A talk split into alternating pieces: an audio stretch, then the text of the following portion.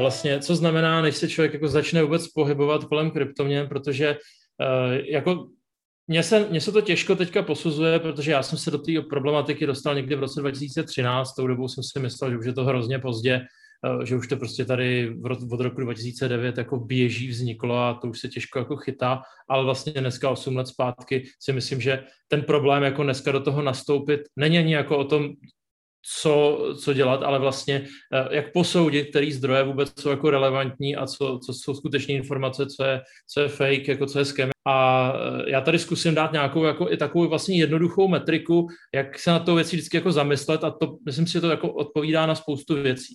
Tak uh, předtím, než vůbec jako člověk začne se pohybovat kolem kryptoměn, já jsem, nebo naše firma a já se prostě pohybuji kolem Bitcoinu, takže já to postavím kolem Bitcoinu, můžete tam zkoušet jako dosazovat něco jiného, třeba Ethereum, Litecoin a tak dále, o tom se zmíníme později, ale stavme to kolem Bitcoinu a na konci toho třeba přijdeme na to, jako proč vlastně se to kolem toho točí. Uh, Bitcoin, že ho tady vznikl od roku někde v roce 2009, Satoshi Nakamoto, neví se, kdo to byl, uh, vlastně mění uh, naši civilizaci velice jako zásadním způsobem. Uh, myslím si, že někdy do roku 1970 existoval jakýsi zlatý standard, to znamená, že peníze, ty papírky, které byly uh, jako člověk měl v bance, tak k ním existovalo příslušné množství zlata. A tenhle ten standard byl postupně zrušen všemi centrálními bankami. A vlastně od té doby si můžeme říct, že, vlastně, že člověk peníze, co má u sebe, jako vlastně nevlastní. Má je někde v bance, že jo, jako co ta banka s nima udělá nebo neudělá, to, to závisí, a vlastně už je to jenom jakási uh, fikce. Tam došlo k tomuhle tomu posunu. Není už dneska možný zajít si do banky říct, já bych za to chtěl teda ty své uh, zlaté svědky, to už jako nefunguje. Uh, ten Bitcoin dává uh, velký důraz na to, že na rozdíl od našeho zřízení teďka s penězma, klade důraz na ownership, prostě na opravdu vlastnictví té věci. A to jde tak daleko, to je ten druhý bod, že ty transakce, tím, že jsou nereverzibilní, tak vy jste vlastně v situaci, že kompletně zodpovídáte za to, uh, co a jakou transakci provedete a není žádná instance, pokud na druhé straně uh, není někdo, kdo je prostě dobrý, tak není žádná instance, která by řekla,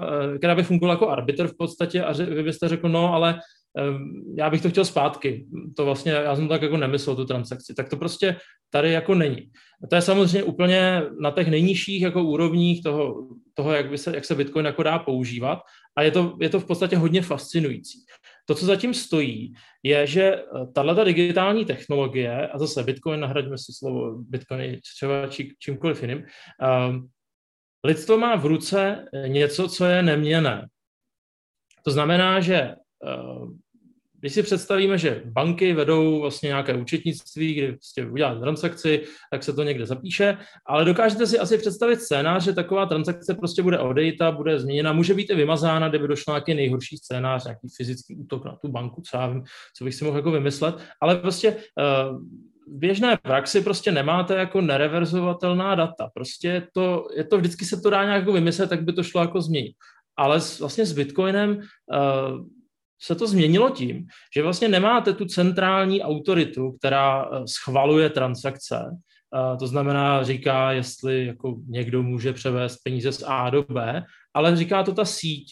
Ta síť v podstatě, uh, síť je v podstatě sada nějakých úzlů, které spolu komunikují a ta síť vždycky vyřkne o každé transakci, jestli je platná nebo není platná. A pokud je platná, tak je možné, že ji někdo zatěží. Pravděpodobně ji zatěží, protože takový miner, Eh, to je jakoby další hráč v té síti, v podstatě uh, má jako dobrou motivaci k tomu se účastnit této celé počítačové hry, protože on vlastně posuzuje ty transakce a schvaluje a strká je do takzvaných bloků. A vzniká nám jakýsi blockchain, což je buzzword, který uh, jste už třeba mohli jako slyšet a objevuje se dost často. Další část, která se jako v souvislosti s kryptoměnami objevuje, tak je privacy. A je potřeba si toto neplést s něčím, čemu se říká třeba plná anonymita, protože konkrétně v případě Bitcoinu uh, jsou všechny transakce veřejné. Že každý se může podívat na ten blockchain, uh, protože Zkrátka bitcoinová síť se skládá z nějakých milionů uzlů, je možné se k té síti prostě připojit, jsou na webu různé explorery toho blockchainu, takže o každé transakci tam je záznam. Co tam samozřejmě není napsané, kdo tu transakci udělal. Ale zase dokážeme si představit, že jsou tady už vlastně firmy a skupiny, které se zabývají takovouhle analýzou, takže eh, je možné z určitých transakcí dovozovat, co to asi mohlo být a kdo ji třeba udělal. Konkrétně dobře jsou viditelné depozity na burzy, výběry z burz. Um, hodně se sledují uh, třeba různé incidenty, kdy někdo ukradl někde nějaké bitcoiny.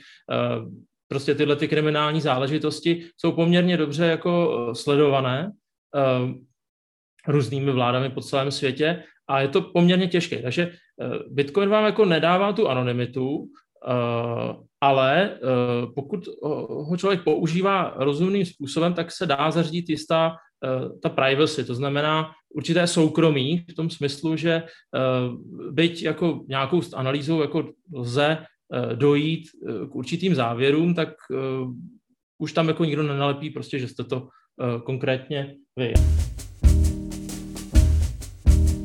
Takže to je, to je vlastně k tomu, eh, jako předtím, než do toho člověk vůbec jako stoupí, tak je potřeba si uvědomit tyhle ty věci, eh, že zkrátka je to po dlouhé době, co člověk má opravdu v ruce něco, co aktuálně má jakousi hodnotu a opravdu to vlastní, na rozdíl od peněz, Eh, nebo když si koupíte zase zlaté svitky, nemáte je většinou doma v trezoru, to je samozřejmě jiná situace. Eh, je to nereverzibilní, to znamená veškeré chyby, které uděláte, pokud nepoužíváte třetí strany, a ty samozřejmě už existují. Existují strany, které vlastně poskytují jakýsi escrow, eh, čili pomáhají třeba připodepisovat transakce a jsou tam vlastně z toho důvodu, že pokud vy byste ztratili klíče, tak je možné prostě za určitých podmínek zařídit, aby oni jako, aby, aby zkrátka připodepsovali podepsali tu transakci a vy jste jako dostali ty fondy, kam jsou potřeba. Ale to už, jsou jako, to, už je jako nastavení, které je poměrně složité. A pak teda uvědomovat si, co to znamená, jakási privacy, co znamená, uh, jako jestli ta měna je nebo není anonymní a podle toho se chovat. Tak uh, asi další téma bude, do čeho by teda člověk jako měl investovat. Já samozřejmě, není to myšlený jako investiční doporučení, já se na to dívám asi tak, že pokud záměrem je jakési spoření nebo dlouhodobá investice, tak prostě pro mě osobně existuje pouze Bitcoin, jako by nic jiného. Já to hned zápětí vysvětlím proč. Všechno ostatní považuji v tuto chvíli spíše za jakýsi spekulativní vehikl, řekněme. Dá se na tom samozřejmě pohádkově zbohatnout. Určitě jste zaznamenali tweety Elona Muska uh, o Dogecoinu v poslední době a tak dále. Kdo se díval i na ty konkrétní pohyby na burze, co to dělalo, tak samozřejmě šikovný obchodník by jako využil využil těchto pohybů a určitě by na tom jako zbohatl víc než v tom aktuálním trendu, který tenkrát byl v Bitcoinu, který samozřejmě šel jako nahoru, ale ne tak dramaticky v porovnání s těmito dramatickými pohyby. A samozřejmě ty pohyby jsou potom jako na druhou stranu, takže je potřeba umět to případně jako obchodovat oběma směry. Já doplním, já nejsem obchodník, takže tímto se opravdu jako nezabývám, jenom to pozoruju uh, ze, jako zpovzdálí. Um, na Facebooku je velice plodná skupina bitcoinoví gambleři a spekulanti a hodně lidí tam eh, dává různé technické analýzy a tak se tam o tom jako eh, diskutuje například v těchto, v těchto dnech, eh, protože to jde samozřejmě dolů. A já teďka bych řekl, jako proč, proč pro, pro mě Bitcoin konkrétně je ta správná volba třeba v porovnání s něčím jiným. Já se na to dívám zase z pohledu toho, co jsem řekl na začátku, a to je to, že lidstvo tady má v ruce něco, co je unikátní ve své neměnosti. Eh, já vím, že to zní hrozně jako divně, jo, takže řeknete, máme tady že, tabulky od Féničanů, tak to je taky nemění, no, ale to, když jako bouchnu, tak asi už třeba je hliněná, že z ní moc nezbyde. Máme tady nějaký prostě vzkazy vysekaný v kameni, super, ale to zase jako nejde moc jako přesouvat po světě. A tady máme něco, co teda zaznamenává eh, jakousi transakční historii a ten asset pod tím teda má aktuálně nenulovou hodnotu. A proč má nenulovou hodnotu? Eh, na druhé straně jsou, je to celý, že jo, o důvěře, a zároveň si můžeme říct, že vlastně do té těžby Bitcoinu jsou vkládány poměrně velký prostředky. Takže eh, kdyby aktuálně Bitcoin, a tím nechci říct, že by cena Bitcoinu následovala to, kolik se tam připojí zařízení a snaží se ho těžit, je to taková asi soutěž, ale je to jakoby obráceně. Ale vzhledem k tomu, že ta cena je, kde je, to znamená, že existuje určitá důvěra lidí eh, v tenhle ten asset. Eh, zase se popovídáme o tom, co se vlastně děje teďka v posledních dnech. Um, tak proti tomu vlastně stojí skupina takzvaných těch těžařů, kteří ten blockchain za, zajišťují. A čím je ta cena vyšší, tím jako existuje eh, větší motivace pro tuhle tu skupinu lidí nebo pro tenhle ten celý průmysl, aby investoval své peníze do hledání bitcoinu nebo do těžby, my říkáme, a e, tím pádem to e, zajištění v podstatě e, té bitcoinové sítě a zajištění myslím, že není možné reverzovat historii transakcí. Kdybychom si řekli třeba v tomto bodě se mi to přestane líbit a já prostě vytvořím alternativní pravdu, tak vlastně to množství početního výkonu, který zatím teďka stojí, tak uh, není možný, aby uh, existovala jakási velká skupina lidí, nebo vláda, nebo stát možná, která by eh, jako disponovala úplně stejnou silou. Eh, my jsme v podstatě teďka dokonce jako ve stavu, že eh, je to jakýsi jako resource problém, jestli se zaznamenají dostatek grafických karet, to se teda netýká, to nesouvisí s těžbou Bitcoinu, ale obecně není na trhu křemík. To znamená, že i kdyby někdo měl ty peníze, tak on nedokáže za ty peníze pokud mají teda ještě nějakou hodnotu a nejsou prostě jako natisklé třeba nějak jako ve velké množství, uh, nedokáže ty peníze prostě za, zařídit, že by si nakoupil hardware nebo vyrobil hardware, který by uh, v podstatě odpovídal tomu současnému stavu té sítě. To znamená, uh, musel by vytvořit minimálně to stejné, respektive o 1% navíc, aby dokázal manipulovat s tou historií. A to, to je tak jako obrovská investice a tak velký logistický problém. Není to prostě kam zapojit, protože to samozřejmě spotřebuje elektrickou energii, že prostě ta pravděpodobnost je jako dost malá. A tohle je vlastně moje metrika. Když někdo začne uh, tahat taková ta slova jako blockchain, prostě tak to pojďme postavit na blockchainu. A hned následující otázka je, na kterém blockchainu to uh, chcete stavět. Jako proč? Máte tady bitcoinový blockchain. Já říkám, no nějakou prostě, něco jsme si vybrali tady. Já říkám, a jaké to má zajištění? Kolik je, jak je velká ta výpočetní síť, která zatím stojí? Uh, jak vypadají ty ta zařízení? Je to GPU, CPU mining a tak dále a tak dále. A pak si můžete říct, pokud by cokoliv jiného bylo myšleno vážně a mělo teda mít uh, jako nějaký dlouhodobý efekt. A tím neříkám, že všechno ostatní zanikne, protože uh, lidi dneska spekulují na počasí, takže cokoliv, co se na té burze jako vylistuje, tak lidi s tím budou jako spekulovat a gamblit, protože prostě to je lidská povaha, rádi, rádi si hrajeme.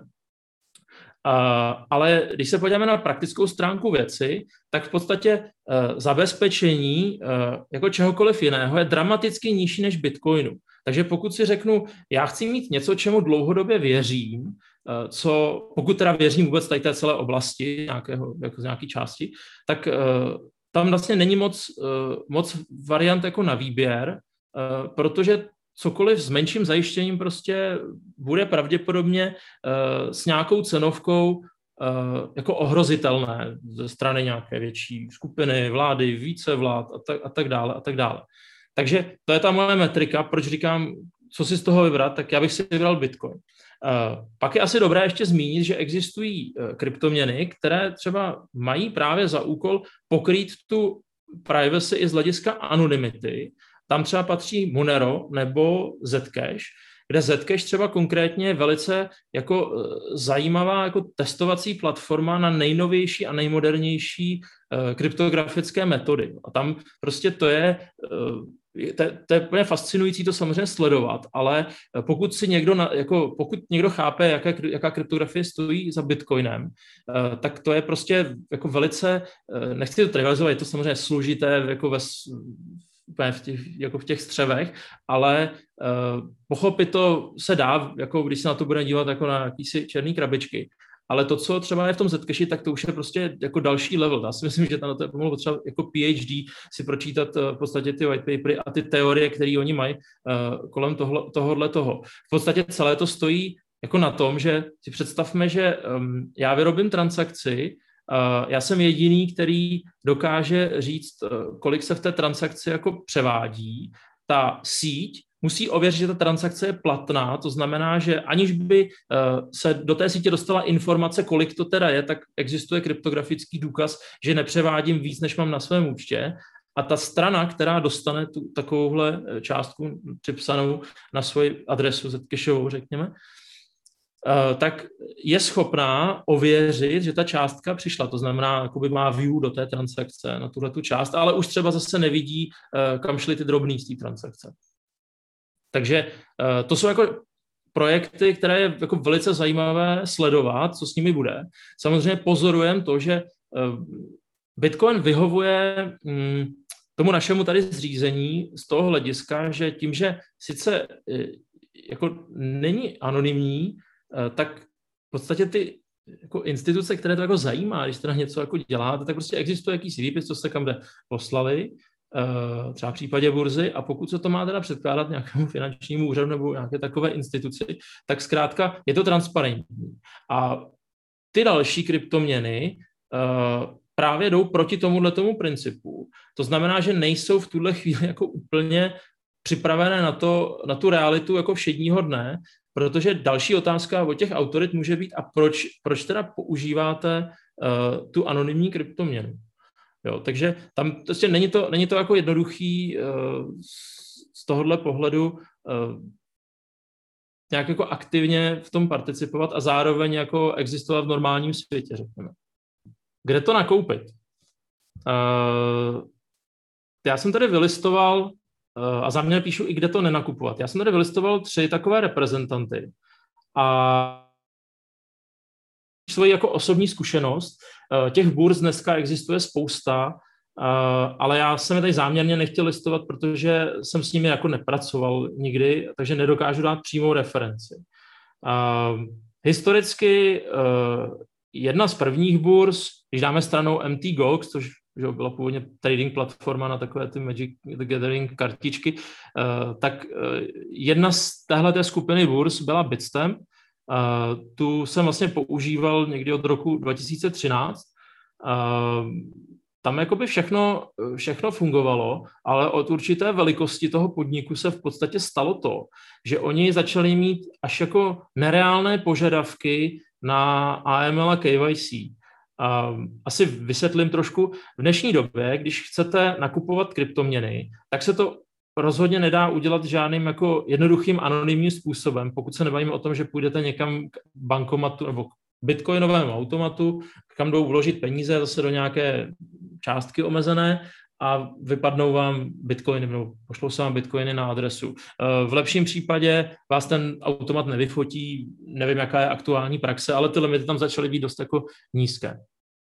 No a takže když budeme chtít jít přes nějakou takovouhle standardní platformu, tak v podstatě žádná z těch platform vám v podstatě v dnešní době neumožní obchodovat nebo respektive třeba jen nakoupit kryptoměnu, aniž byste jí řekli, kdo jste, kde bydlíte, eh, jestli máte reálnou adresu, eh, nějaké telefonní číslo, Eh, eventuálně chtějí vidět i výpisy z banky, jakože tam jsou reálné transakce, což si myslím, že už jde poměrně jako daleko za, za hranu uh, jako soukromí, ale oni se v podstatě připravují na dobu, uh, kdy ta regulace bude opravdu uh, jako myšlena vážně těch burz. V dnešní době ty burzy v podstatě nejsou regulované ve smyslu jako burzovním, ale už se snaží být jako v souladu v podstatě s tou pátou direktivou Evropské unie, doufám, že jsem teďka nezmotal to číslo, eh, kde v podstatě jde o AML a KYC, čili anti-money laundry, praní špinavých peněz a KYC je know your customer.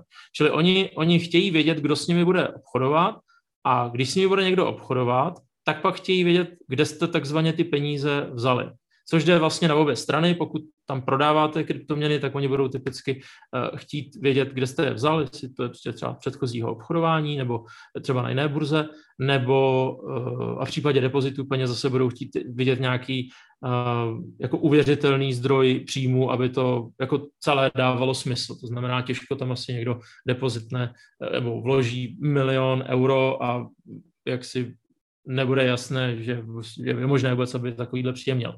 Takže Bitstamp uh, je burza, s kterou jsem měl jako praktickou zkušenost mnoho let, od roku 2013, ale v určitý moment začali uh, to KYC přehánět v tom smyslu, že uh, jako začali v podstatě třeba po nás jako chtít vědět, na kterých všech adresách máme, ulož, máme uložené jaké coiny, což prostě to je, jako kdybyste jako libovolnému podniku eh, řekli, tak tady je můj výpis účtu a podívejte se, kolik toho máme, jak, jak mi to prostě chodí.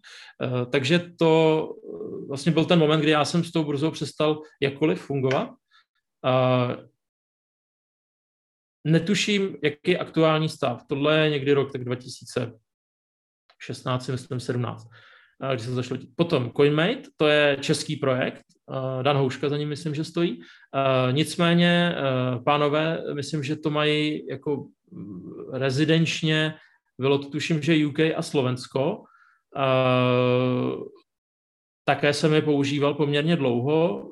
Přestal jsem Eh, v době, kdy jim FIO vypovědělo účty. O bankách se pobavíme eh, zápětí.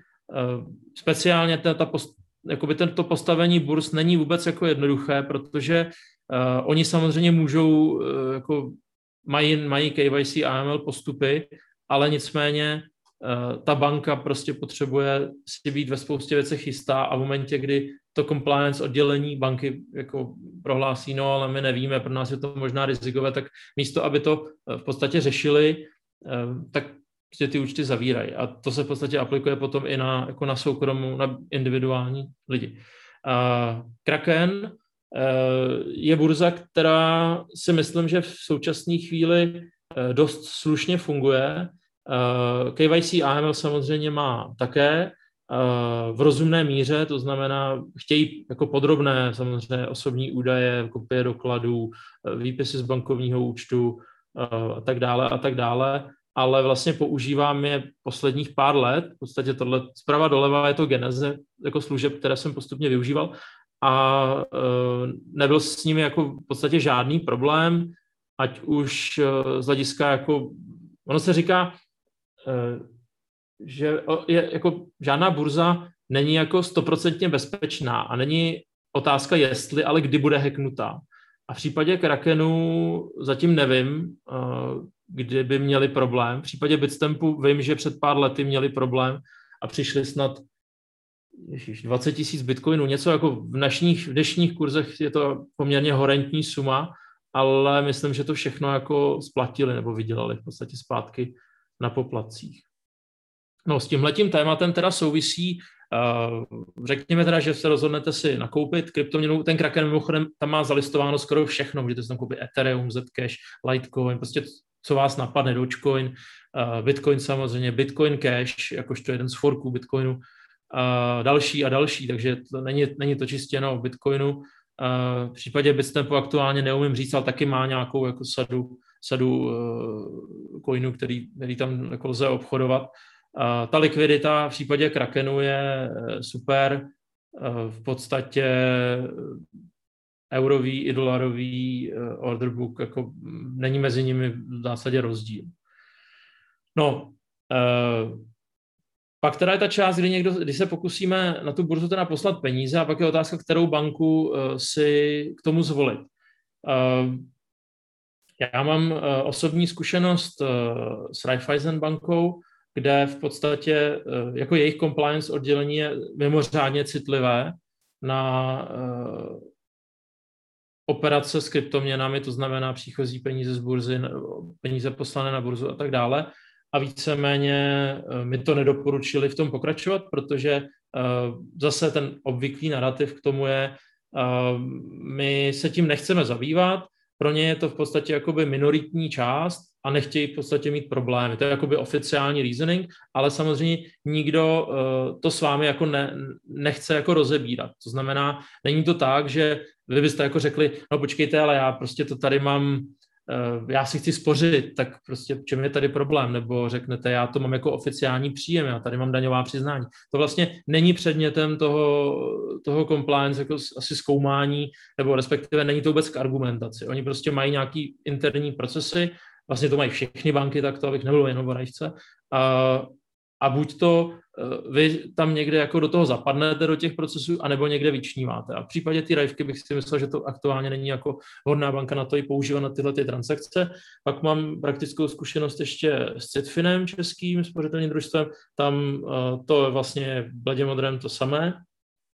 Uh, ať jsem zmiňoval FIO, tak FIO se mezi kryptokomunitou nebo bitcoinovou komunitou stále jako má za banku, která je takzvaně crypto friendly, což ale neznamená, že jako nevznášejí dotazy, to znamená, oni samozřejmě se vás dotazují, jako proč něco někam posíláte, dostanete k tomu jako nějakou poznámku, že to je eh, riziková transakce a tak dále, ale eh, zatím jako jedna z těch bank si myslím, že s tím jako dokáže uh, poradit. Existují banky v dnešní době, které jsou postavené na takových těch white label platformách. Jedna z nich je Solaris Bank uh, v Německu, uh, což je v podstatě white labeling banka, takže od ní jsou odvozené um, produkty třeba jako bývalá Bitvala, dneska Nury, kde, které, kteráž to v podstatě je to taková virtuální banka, máte normálně SEPA číslo účtu, eh, kartu platební k tomu dostanete. Zároveň tam jde eh, obchodovat, eh, je to možná víc jako směnárna, protože si myslím, že ty obchody realizují mimo to, to jsem jako úplně přesně neskoumal. A v podstatě tím, že je crypto-friendly, tak po projdutí prostě KYC, AML a tak další, dalším a tím onboardingem, tak eh, je to jako jedna, eh, jedna z platform, která nemá problém s tím, že vy vezmete svoje peníze a pošlete je na burzu a z burzy vám pak přijdou coiny eh, k vám do peněženky. Potom ještě zajímavá další platforma se jmenuje Fidor, Fidor DE, taky vlastně německá německá eh, firma a ta v podstatě umožňuje něco podobného. Eh, ty, ty banky se víceméně liší v tom, jako, jaký poskytují platební karty, bankovnictví, některá má trošku lepší, trošku horší, to je asi pak na posouzení každého jednotlivého. Já aktuálně nemám úplně dobrou zkušenost u Fidoru s aplikací, která se zdá, že jde nainstalovat asi jenom v Německu respektive nainstalovat jde, ale nefunguje, zdá se, mimo, mimo Německo a to aktuálně řeším eh, přímo se supportem, takže tam nemůžu jako uh, dát nějak víc, víc detailů, zatím nevím, jak to, jak to dopadne. Uh, možná si můžete říct, čemu aplikace, já jsem stejného názoru, myslím si, že z, jako z bezpečnostního hlediska aplikace bankovní nemá úplně co dělat v mobilním telefonu. Zároveň oni mají tu aplikaci poměrně atraktivní, protože Uh, ona má něco, čemu říkají Fidor Pay, což v podstatě znamená, že máte NFC platební kartu, která je vaším telefonem. To, to na co jsou zvyklí lidé z Apple a Apple Pay, zároveň jsou integrovaný i s Apple Pay, ale k tomu všemu potřebujete tu aplikaci, bohužel to nejde naklikat přes web. Takže jako uh, jsou to obojí nové projekty, Uh, asi bych to tam rozhodně jako neměl jako životní úspory, nicméně uh, pro ten pro, to, pro tu trasu obchodování eh, s burzami. Eh, to zatím jako můžu doporučit jako poměrně rozumný eh, způsob, jak převádět peníze na burzu, případně obráceným směrem, jak z burzy převádět peníze při prodeji jako jakékoliv kryptoměny. Takže to je, to je asi k nákupu.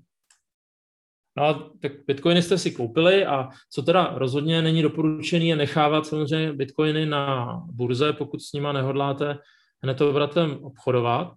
A já jsem tady uh, v podstatě vyfotil, nebo dal jsem tady screenshoty dvou projektů, uh, oba dva jsou česko lomeno slovenské, u Monkeroidu mám pocit, že zatím stojí někdo ze Slovenska, ale víceméně uh, celé to je o tom, že Eh, Bitcoiny v dnešní době se skladují eh, v hardwareové peněžence. Je to z toho důvodu, že prostě váš osobní počítač není považován za takzvanou trusted platformu. Nedá se tomu eh, věřit, co to udělá, nevíte, jaké viry tam máte, třeba tam žádné nemáte, ale je spousta phishingových stránek, na které může naletět i odborník. Jo. Víme všichni, že uh, od určitého roku v DNS menech můžou být UTF-8 symboly a tam se velice dobře hledají uh, takové ty podobné.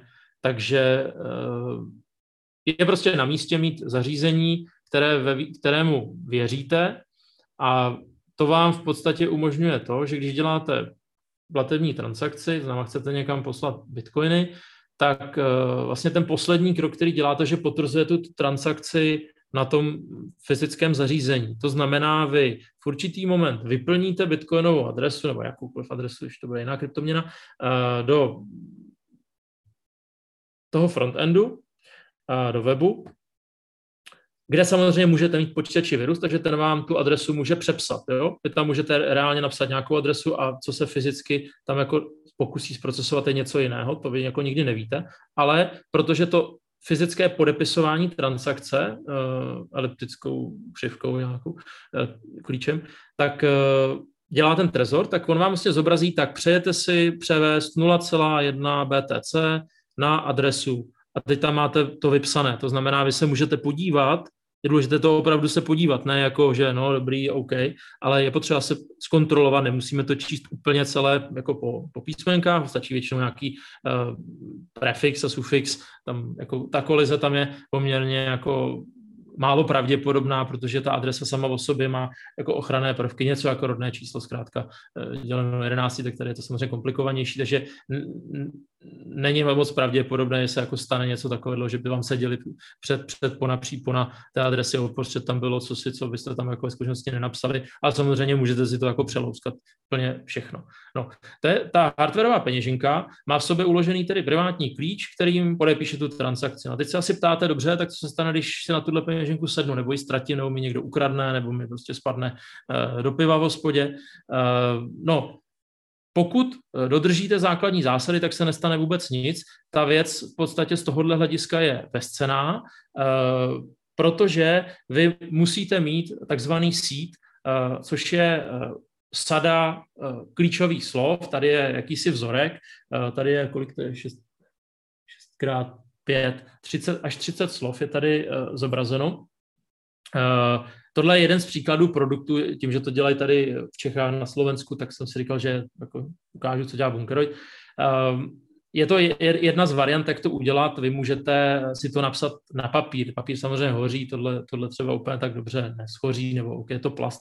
Uh, nevím, jak je to, pardon, to je možná kov, abych to nesnížil. Uh, jak je to odolné proti různým jako živlům. Uh, varianty jsou uh, vzít ruční gravírovačku, zdůraznuju ruční, jo, ne CNC, někam nahrávat program uh, s, prostě se, se seznamem slov, protože až někdo ten stroj bude po deseti letech skartovat, tak si tam najde, a ah, Ježíš je tady Jan Novák vole, to je zajímavý sít a nějaká zakázka, tak tam uvidí ty slova, teď si řekne, a ah, to je mi podezřelý, pak se někde zeptá, nahraje to, a může přijít třeba ke slušní umění, nikdy nevíte. To znamená, Tahle ty slova nesmějí nikdy projít uh, elektronickou cestou. Nesmíte je mít vyfocená, nesmí být vyrobená žádným jako počítačem řízeným strojem, protože pravděpodobně se tomu stroji dala nějaká předloha, podle které to vyrobil. I když ji smažete, tak vlastně dneska se data úplně jako nemažou, že jenom se co si označí, že už není platné, ale pořád to tam někde je. Takže nejlepší je uh, v podstatě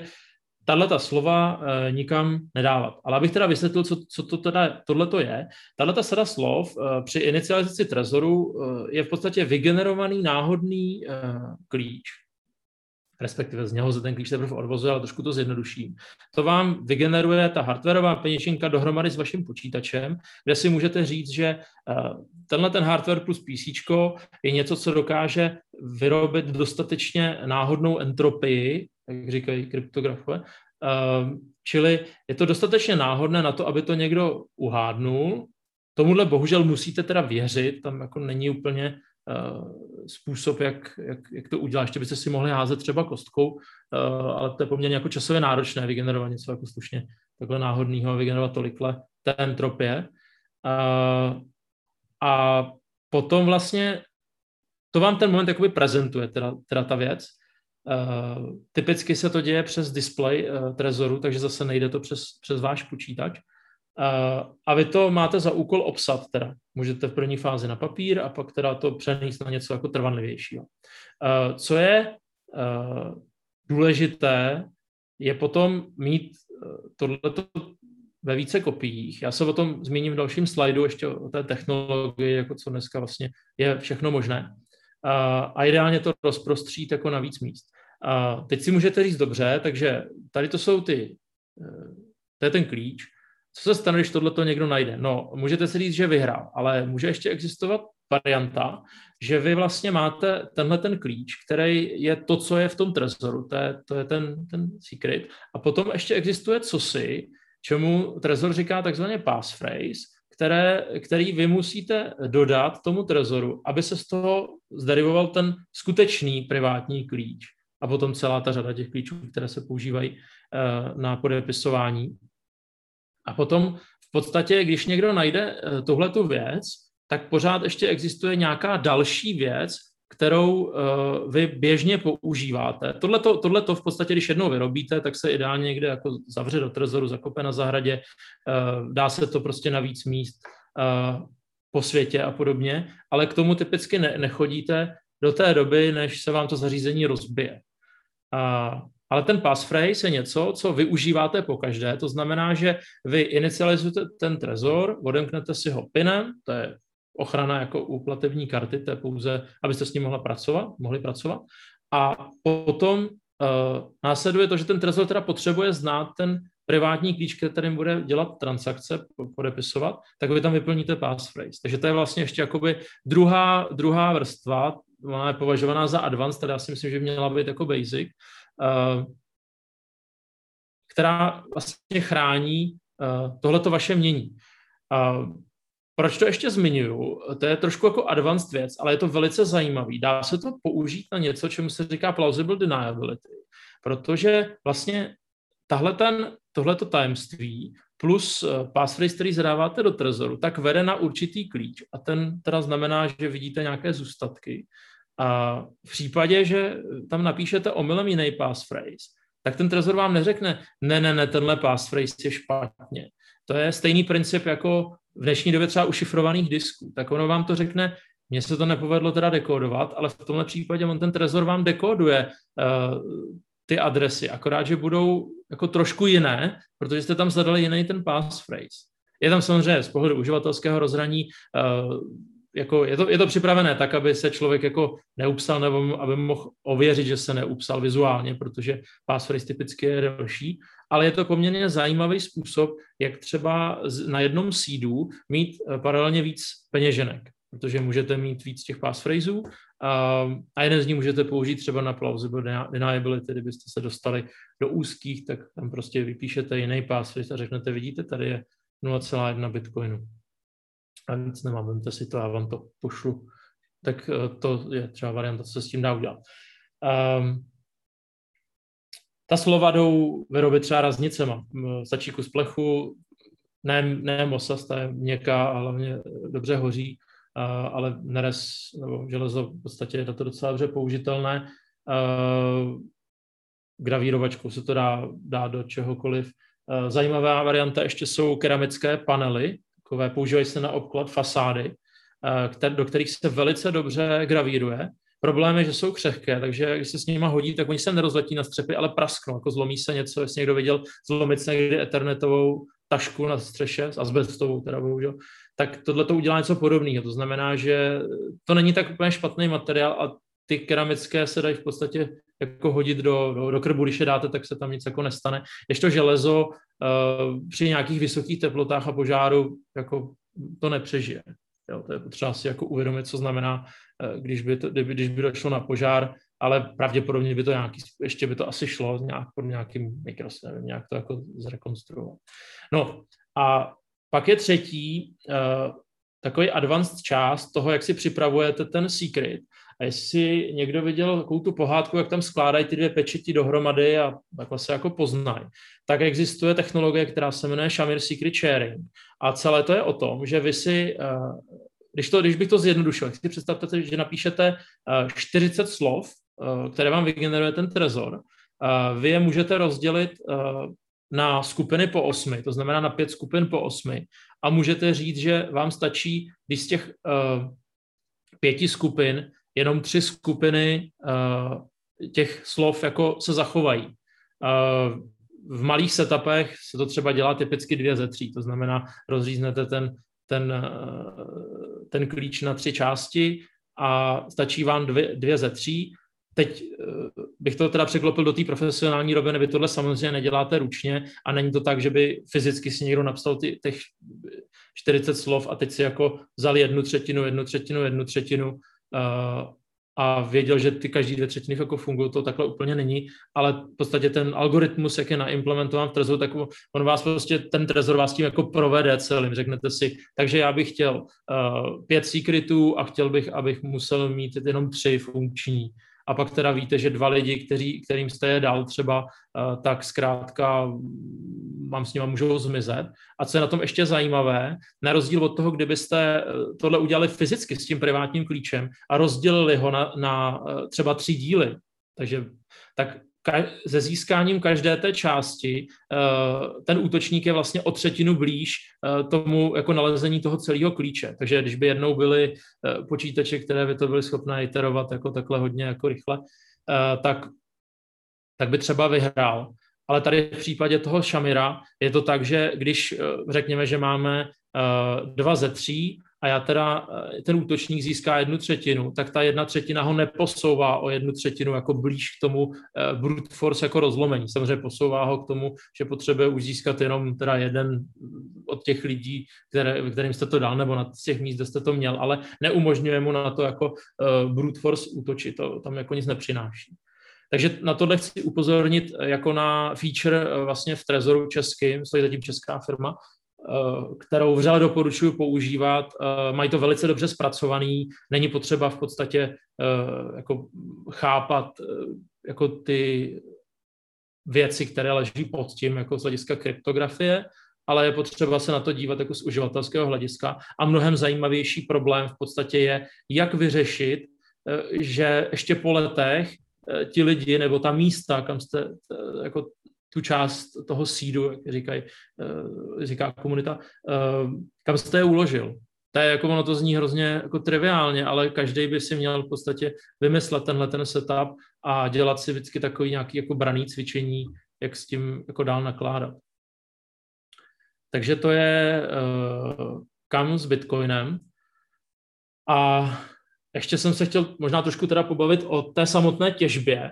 Uh, Těžba je tady proto, aby nám um, v podstatě zahrnula platné transakce do bloku a ty bloky jsou pospojované do takzvaného blockchainu a tato historie, ten blockchain byl neměný. A neměný je proto, že najít ten blok, to znamená vytěžit blok transakcí, eh, vyžaduje určité nemalé úsilí.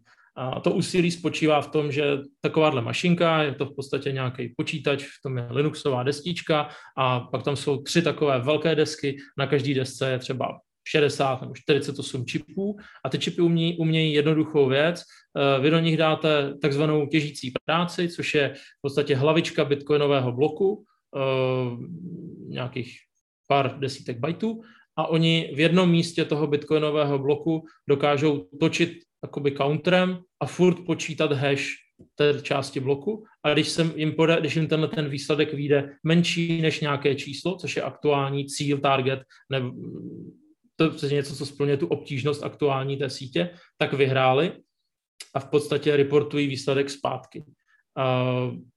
A to je vlastně celé. Celý to dělá hluk, protože to je chlazené aktuálně větrákama, tady ty, tady ty zařízení.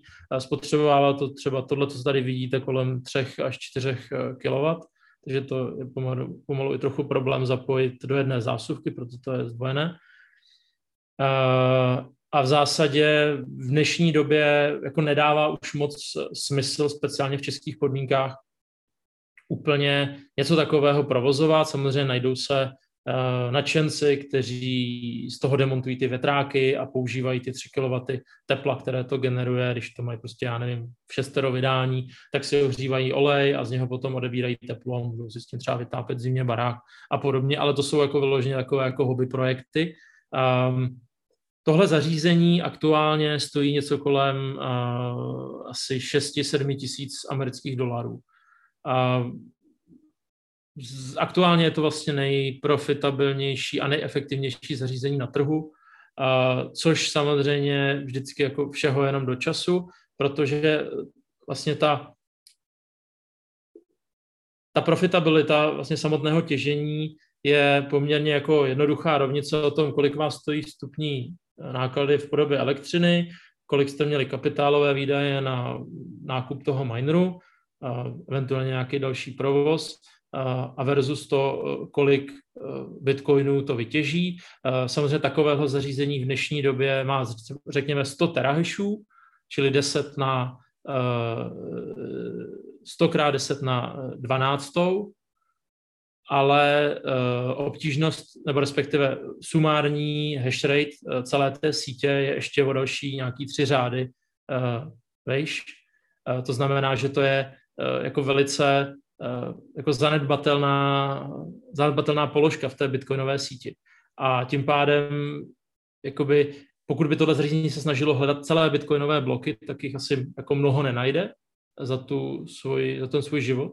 A, a proto se vlastně spojují v půlu, kde v podstatě my agregujeme výpočetní výkon těchto těch zařízení protože Bitcoin se hledá, nebo v podstatě libovolné kryptoměny se hledají teda v celých blocích a ta odměna za blok je prostě daná aktuálně 625 Bitcoinů plus transakční poplatky. Není možné najít něco menšího, respektive mohli bychom si tam vyplnit něco menšího, ale proč bychom to dělali, ale síť samozřejmě aktuálně akceptuje bloky do maximální téhleté nominální výše a potom v podstatě ten půl dělá to, že se podívá eh, do účetnictví, jak se každý ten miner jako podílel na daném kole hledání bloku a podle toho rozdělí tu odměnu, což můžou být prostě zlomky Bitcoinu.